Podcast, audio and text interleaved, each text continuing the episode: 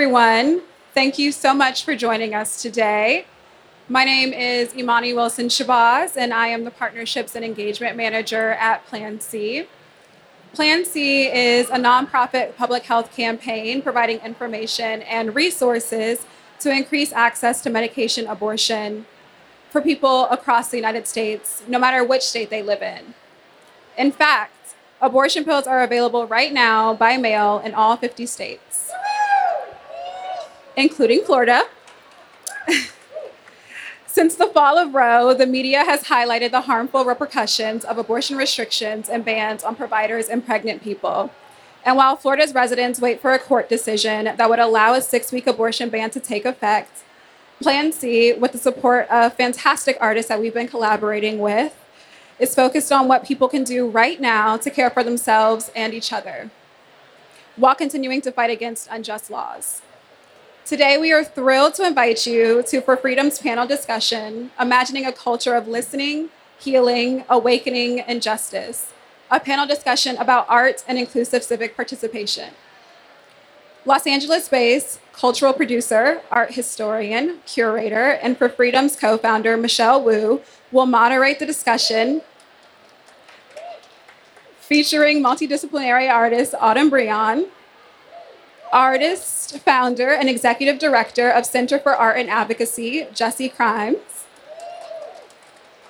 and founder and co director of Project for Empty Space, Jasmine Wahi.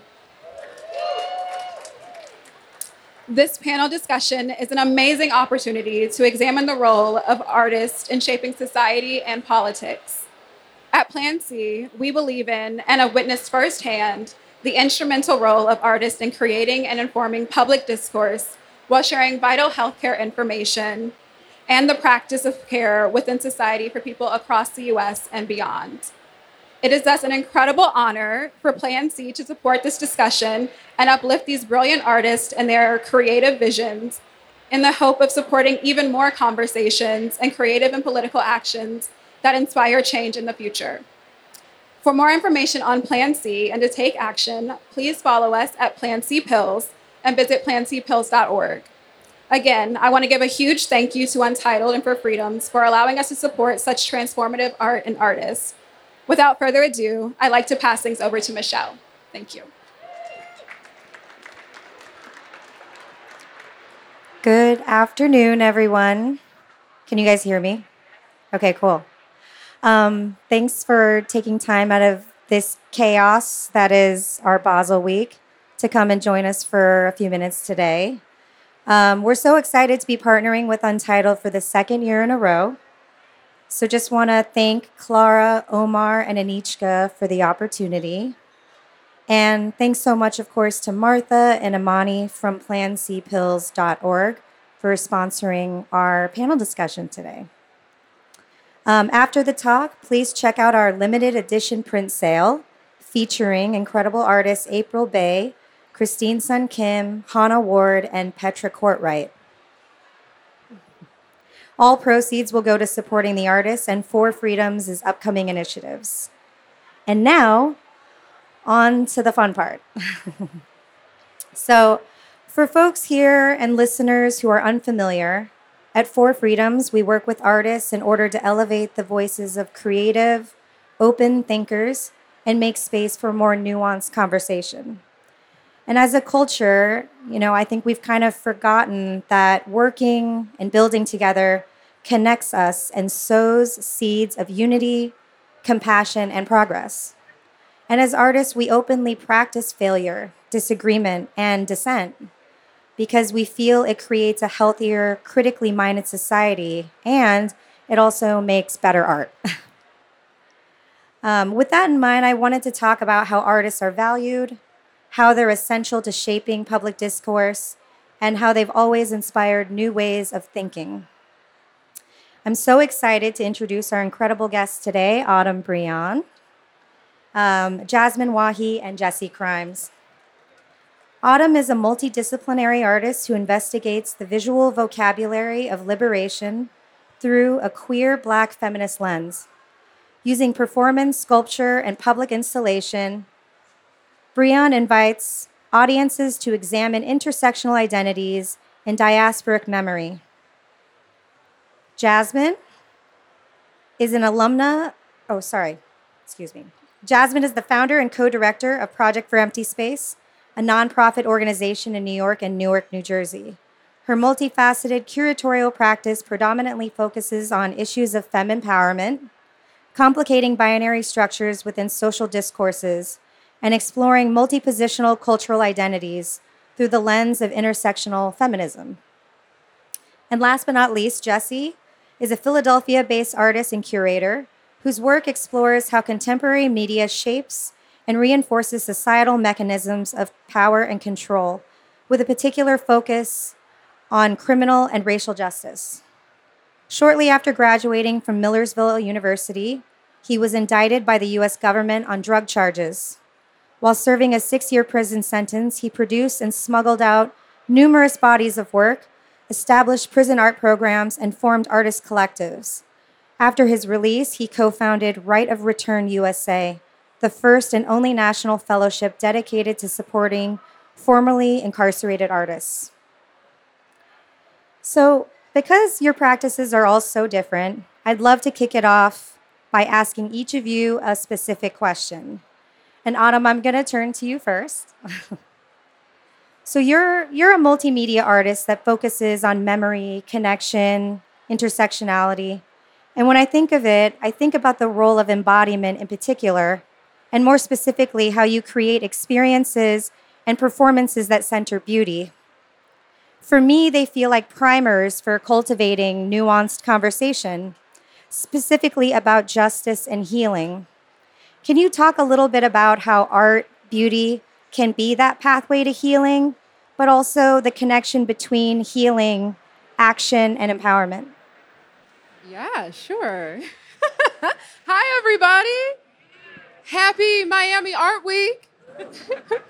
um, I, I appreciate that question. That's, that's so thoughtful. Um, I've been thinking about Christina Sharpe's work, and, and especially her writing about beauty specifically.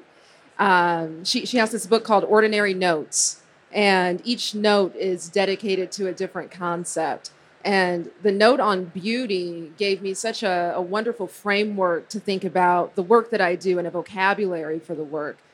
It, when she described beauty, when, when I think of beauty, I, I, just don't think of something that's aesthetically pleasing or, or, something that, that's easy on the eyes. I think of it as like a, a type of conjuring, a, a verb.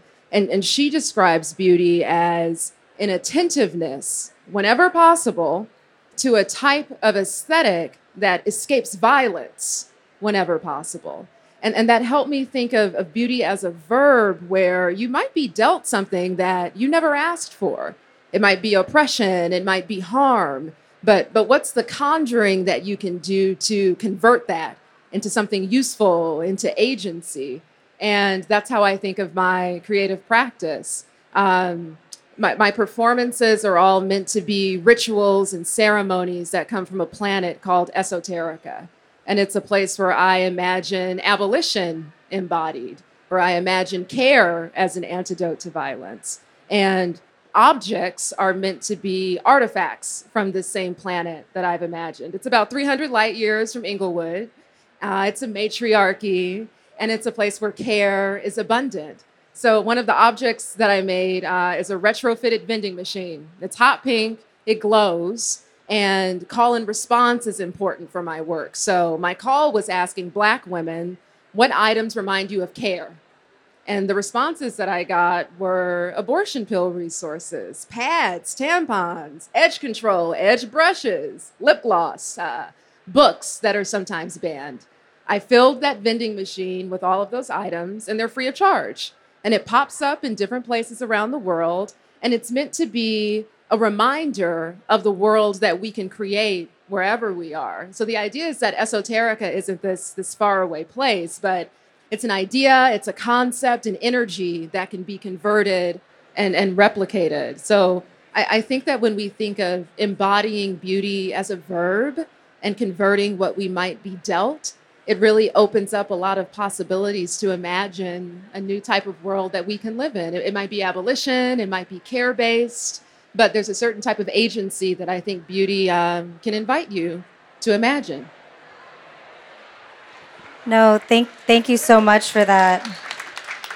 Um, connected to this idea of, you know, when we talk about these ideas, it's one thing, but then when we actually get to experience them and embody them, right, feel them in ourselves, it's sort of when the the moment of transformation can happen.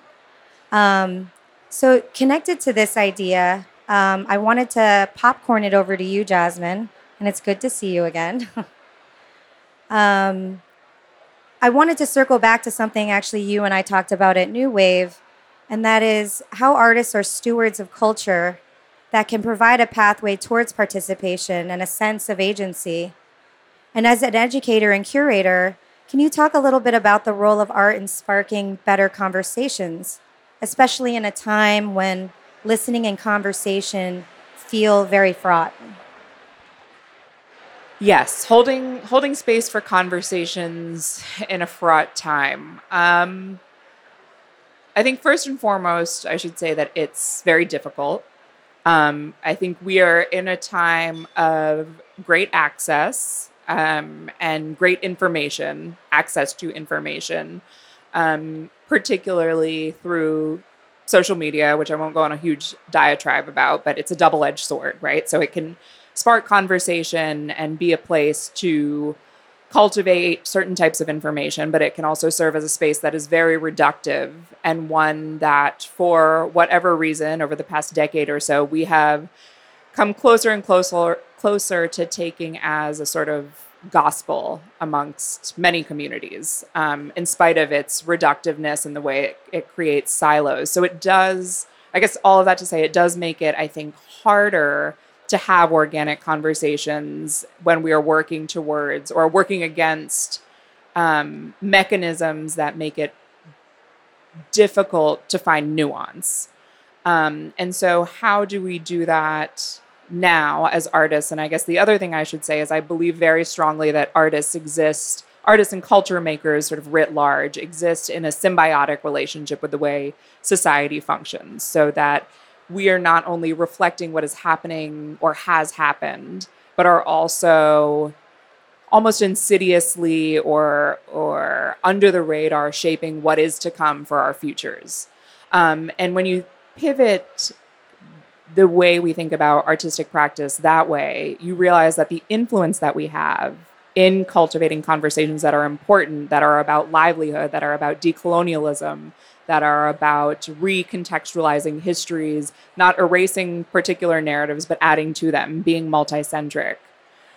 You realize that we are important, and not only important, but essential to pushing the world forward. I actually have no idea if that answered your actual question. I just went on a sort of tangent. No, it did. Okay. it did. It did. No, thank you so much for that. Um, Jesse, um, I'm a huge fan of you and your work, and congratulations on everything as of recent. And you're you're making enormous strides in supporting under-recognized artists and creative communities, especially those impacted by the criminal justice system. Um, I'd love to start with you in asking, how can you tell us a little bit about the role that art played in your journey, and and how art can potentially reshape the mechanisms of power that support um, these really deeply rooted, flawed notions of good and bad and right and wrong?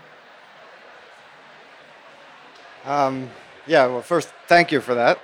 To say that art played a significant role in my life is, I think, a huge understatement.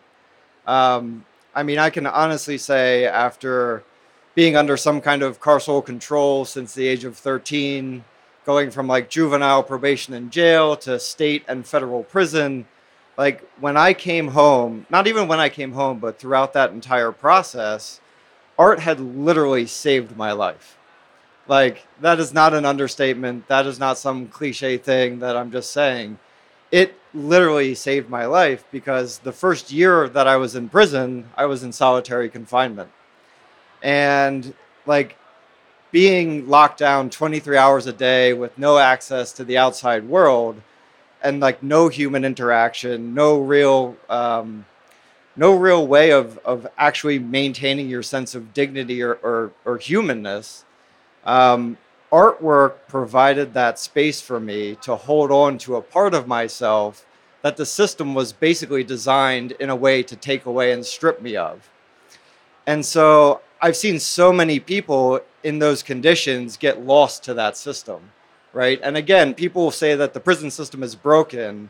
It actually is not. I think it is functioning exactly how it is designed to function, and that is to destroy people, to tear apart communities, and to really oppress people across the country. That's why we have over 2.2 million people in prison. It becomes a very political tool. And so the role of art functioned not just to save me as an individual when I was in that situation, but it also served as this communicating device that allowed me to kind of cut across all of these different facets in the prison system that helped to humanize me to other people that are incarcerated, to the guards. It was really, really incredibly transformative in the in the way that people ended up viewing me. And so when I recognized that power um, that art was giving to me and how it was really this like space of communication of, of, of vulnerability that allowed people to kind of interact with me, not as Jesse Krimes, the inmate number, but as Jesse Krimes, the human being and the artist. It honestly gave me a sense of identity and purpose. And so I started uh, facilitating classes on the inside, and I would just see people just absolutely transform because it was the first time in forever that anyone's actually asked them like what are you good at? What are you interested in? How can i actually like help you excel at what you're interested in? And so that's where like the all of the ideas for the right of return fellowship and the center for art and advocacy were kind of germinated.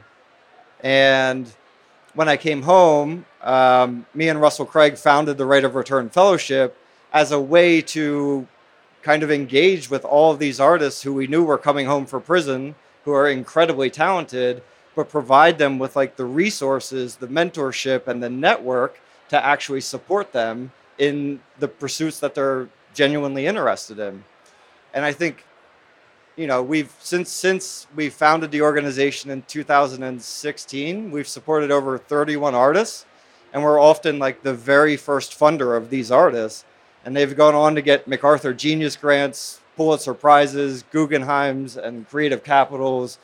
And it's just like what that tells me is like the tiniest little bit of um, just genuine interest and care can really have huge transformations out here in the world and huge ripple effects.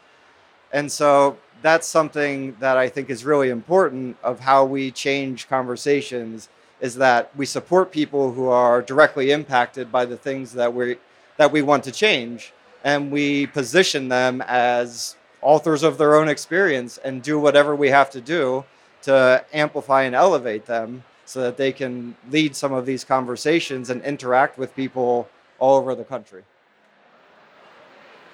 Wow, thank you, Jesse, so much.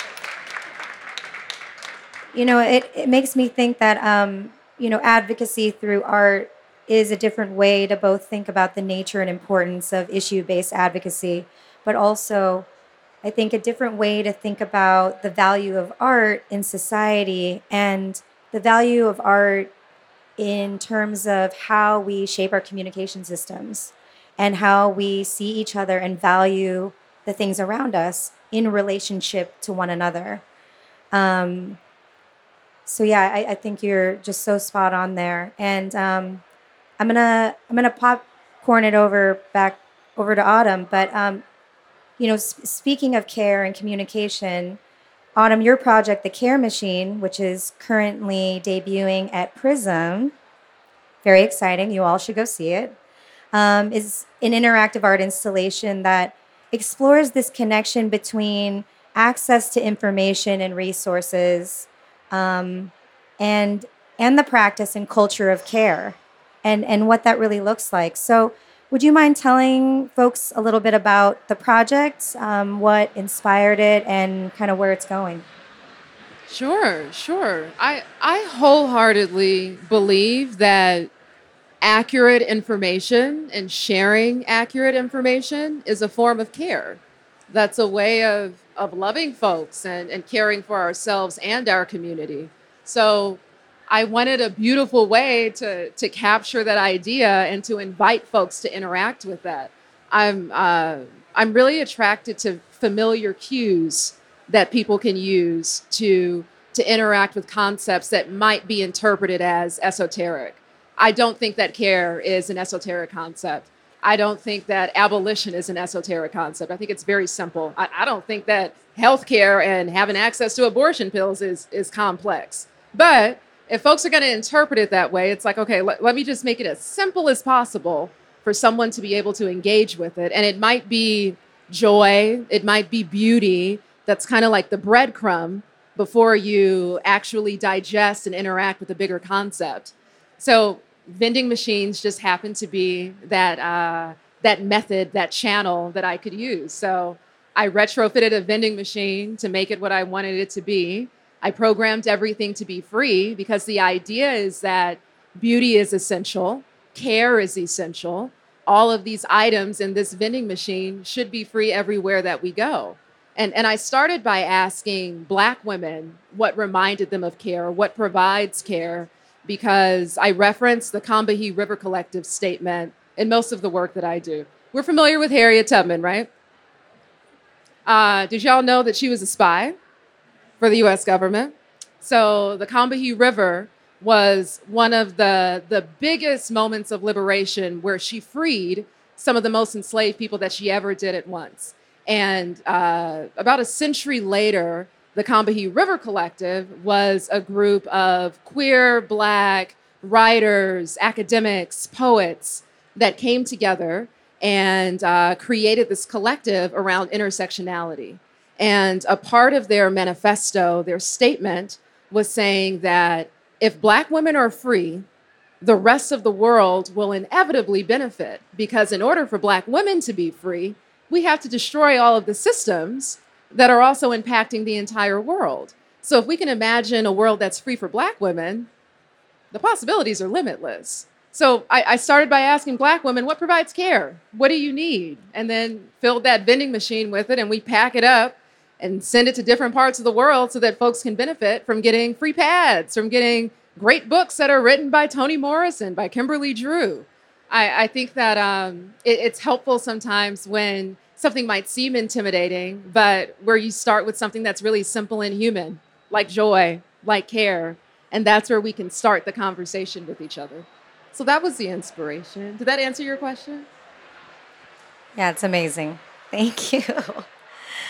yeah, and um, you know, just to kind of continue the thread around care, um, Jasmine, I would love for you to share a little bit about your upcoming kind of multi channel, multi prong initiative, Body Freedom for Everybody. Um, it's a mobile art exhibition that addresses the importance of agency, autonomy, and choice when it comes to healthcare and individual identity. Um, it'll be a digital database of information and resources. So, yeah, share a little bit about that with us. Sure. Um, and I just want to say it is always remarkable to me that the things that all of us are talking about are still somehow considered radical, like free pads, basic ass healthcare, the fact that we like still pay a premium for basic ass healthcare is so wild to me and the fact that any of what we do is considered considered radical but not just like regular is baffling still, but I commend all of us. I'm going to include myself in that for doing this work to sort of recontextualize and, and pivot the way that we think about these things. Um, and I guess in that vein, the Body Freedom uh, Initiative comes after a project that we did in 2020 initially as an emergency exhibition um, with a, a cohort of several folks artists, fellow curators, um, cultural producers, thinkers, called Abortion is Normal. Um, and at that time, that project was a response to the introduction of legislation across the country um, to reduce access to reproductive health care, specifically abortion health care. And now, in a post Roe world, that seems very quaint um, and almost to me, it seems a little silly. Um, and so it was with a, a bittersweet feeling that we decided to revive this idea of doing an exhibition that addressed it, but rather than simply have a static exhibition that lived in New York, which is where I live, um, we wanted this to be an endeavor that addressed the larger spread of this country.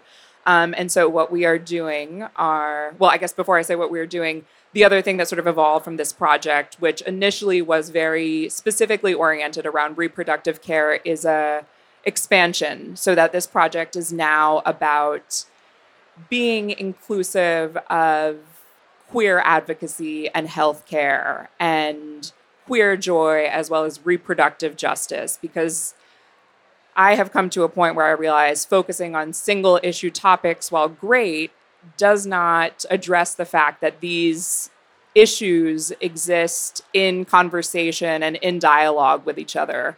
So if you are going to be anti reproductive healthcare, likely you are going to be anti transgender affirmation care. And if you are vice versa, these things go hand in hand. They all fall under body autonomy. And as I have said in the past, if they came for you in the morning, they'll come for you at night. And so it's with that ethos that we're thinking about how we can be expansive and build coalition and join in this fight together, fighting for all of our freedoms. And so what we're doing is we have a box truck that has been donated to us, and we are filling said box truck with art and a stage and a place for people to record their memories, thoughts, ruminations, screaming into the void, whatever it is, for an archive. And we are taking this truck and all of the things in it across the country to currently 10 different locations that are current that currently have legislation proposed against um, LGBTQIA rights and against reproductive health care uh, side note there are 50 states and territories that have legislation proposed, including some of the most blue states that you can think of, New York City being one of them, um, have bills proposed against queer folks writ large. There is only one that does not have something proposed. Um, and so we are going to all of these places, not necessarily as a, a voting, get out the vote endeavor, um, because we are in fraught times as far as that goes, but as a way to build community. So even if you have never met me in real life, even if I've never met you or know nothing about you, the fact that we have these sort of Venn diagram of communities that come together being queer, being femme, being women, being trans, whoever you are, this these issues impact you. And so we are coming to you to let you know that we are here and we are very proud and unabashed of who we are and what we have the rights to. And so that will start in July and it will go through September unless we get the funding to go longer. Um, but yeah, we are doing this as a community building endeavor, sort of like a bat signal. You need us, we'll be there. And that's pretty much it.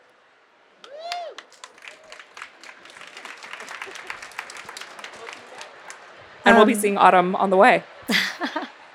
well, I was going to say that um, something that I, I, I'm really excited about is the um, mobility of these projects that they're physically going to be moving across the country in the lead up to a very, very contentious election season, which is about to kick off. Um, and something we talk a lot about at For Freedoms is this connection between having access to creative spaces, having access to art, um, and our sense of political agency. We're more likely to be participants in the system if we um, have the space to think freely and to criticize and to question. Um, so I'm really excited that they're going to be visiting all of these different places that will likely uh, lack political access in many ways. Um, and we know that, that voter suppression obviously is quite rampant um, today. Um, Can I jump in and add one thing really quickly? Yeah, of course. Yeah. So, voter suppression, if you don't know, I'm just going to drop this little reminder. Voter suppression happens in many, many ways. And it is a violence. And if you don't remember or keep in the back of your mind that it is happening in every single state, in every single city, primarily impacting communities of color, you need to remind yourself of that all the time and make sure you get out there.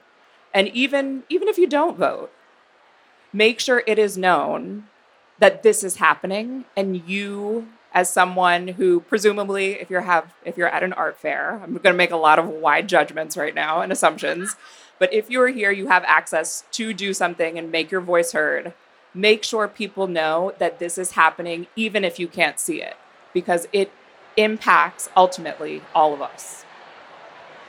No thank you. Thank you for that reminder jasmine. Um, thank you. Um, so just just to kind of circle back to this connection that we're trying to make between, you know, creativity, access to cultural production, and also political agency. Jesse, I wanted to circle back to you to talk a little bit about um, what access to creative space was like for you, um, and and also sort of what role that connection plays in um, sort of your vision for the center. Um, and the center was quite recently established. It was 2022. So I'd love for you to talk a little bit about your mission and, and your vision for it. Yeah, no, I mean, I, I think to kind of piggyback off of what you were just saying is that if you think about how communities are oppressed, particularly with voting, like the carceral system is literally the catch-all system that is used for every issue, right? Like if you the, the prison is just a microcosm of society and it is what it is the the most bluntest violent tool I think that we use to oppress people and control the vote. I mean, literally they remove people from communities, put them in prisons that are way out in the sticks and then they count those people for representatives in those communities so they get more political power while taking political power power out of the communities where they just took someone from. I mean it's like it's a very clear connection. They do this all over the country. And i mean honestly it's like they know exactly what they're doing. Women are the fastest rising uh, population of people who are being incarcerated now because they've already incarcerated most of the men. And then usually, if you have a criminal record, then you're barred from voting in some states, like Florida. Um, and so it's like, in, in my mind, the, the way that I think about my practice, one as like a you know independent artist, I make my work. I make work about the issues of incarceration. I try to get people to engage with these very brutal concepts using aesthetical aesthetic, aesthetic tropes of beauty.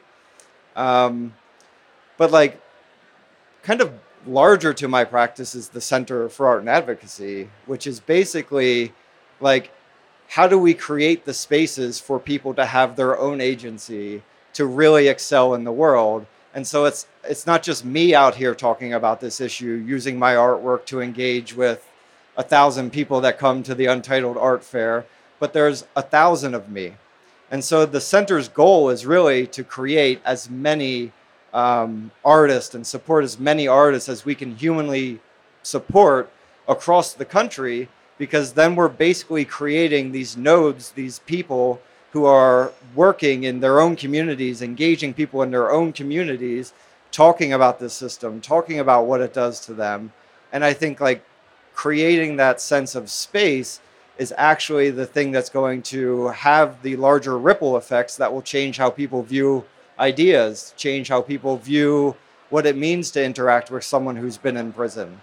Because when you meet someone and you hear them speak and you see their artwork, it just immediately transforms all of those negative stereotypes that the media also uses. Like the media is so complicit in like the use of mugshots and weaponizing imagery and forming these narratives around certain people and certain communities as ways to get people to think and believe and be fearful, right? And fear is one of the main tools that they use to encourage people to vote one way or another, um, on top of actual physical violence and force of removing people. And so, for me, the importance of the work that we're doing at the center is creating that space for other artists and um, yeah, supporting them in whatever their vision is and whatever issue that they want to highlight or whatever their work engages with across the country. No, and um, it it's just like a constant reminder that like artists, although we make interesting, beautiful things, um, we should be valued for more than the objects we create, for more than our output. Um, I mean, as you can see from our our tiny squad here, that um, we're we're really thinking critically, and we're we're asking some really hard questions, and we're in conversation about these things, and it's not easy right now. I mean, it's never been easy, but it's definitely not easy right now. So, I just want to thank you all for your for your work and your heart and insight um, in elevating the voices of artists. Um, and I know we're kind of like getting to time. So, you know, I just wanted to close with kind of a final thought from each of you. Um, you know, something we promote and talk about a lot at For Freedoms is creative civic engagement. Um, people are always like, what does that mean? you know, it can mean so many things. So I just, I'd love to hear from each of you what what that might mean to you within the context of, of your work. I creative civic engagement for me, I interpret that as as a user centered design. Um, in another, before I, I, was practicing as an artist, I was an engineer. Uh, my degree's in aeronautics and astronautics. So casual. well, well, because of that, I reference the scientific method a lot. Like, I, I think it just makes things really simple. Just break it down and make it easy. And and user centered design is this concept where it's not rocket science. You just ask the user, what do you need? And you start from there. So, like when you think of um, the Swiffer, for example, right? That's an example of user centered design. Folks were using mops before, and the engineers actually sat down with folks that use mops and brooms every day to find out what wasn't working. So, people's backs were hurting. They had to always have a bucket of water and lift it. There were several steps spending time with the user helped inform how to design a better cleaning tool. So I like starting with the user and asking what, and you might call it call and response, it might be user centered design, but what do you need and what are the efficient ways that we can mobilize to get there? I, I think that's an example of, of creative civic engagement. I don't think there's one definition because we contain multitudes and there never is one answer, but that's an approach that I like to take that that has been useful for me. Uh, I guess I can follow that. I, I have not studied astrophysics or uh, any of the other stuff. Um, I know, I know. I was like, I'll take that. Um, I think civic engagement for me is um, how do we support other people? And that is the the main way at least that's how i personally move through the world is like um, how do how can i be most useful in supporting people in whatever they're interested in um, and i think just generally approaching people and community and um, kind of building different systems of connection in opposition to the ones that currently exist is how i approach civic engagement um, I think that's that's probably it. I guess I'm I'm just basically like the child of YouTube. Um, yeah, I think it's the same thing. I think everything I I do professionally, which really bleeds into the way I operate personally, is about civic engagement. And I guess um, a possibly contentious thing to say at an art fair, but I think really the only good art that we have in this moment in this society is about civic engagement and is responding to what's happening in so in our socio-political reality. Um, and so that's really the only types of art that I engage with. Um, and so yeah, I think it is about for me um, thinking about the way and perhaps naively still thinking that um, art as a as its symbiotic relationship with society is the thing that is going to change the world. And so everything I do is in deference of that. Um, and also, what you said about the development of Swiffer is seriously changing the way I am going to think about civic engagement moving forward. I'm, I'm not joking. I think it's important. User centric um, attention rather than sort of like the bene- benevolent imposition of ideas is essential in civic engagement. So I guess I'll leave it there. Yeah, something that I really appreciate about everything you said is that um, it, it's it's something that that um, that centers us, right? Like at, as we're going through it, and um, yeah, as you said, it's not this like kind of benign gesture. It's it's like okay, let's roll up our sleeves, let's figure out how to do it together. And and sometimes you create a roadmap and you start going down that road, and and the landscape burns down, or something really awful happens, or something really transformative and beautiful happens that um, reshapes it. And so our role within that too should should be retooled and rethought. And um, and so just this idea of flexibility as creativity is really inspiring to me. And um, yeah, thank thank you all so much for the gold gold nuggets of wisdom today. And um, please support these artists' work. They're I was going to say the F word, but I won't say it. I forgot we're being recorded for a podcast. But they're really awesome. So, um, and and clearly clearly doing a lot to to pave the way for for others. So, thank you again for being with us. thank us. You, today. Michelle. Thank you, Michelle. Thank you.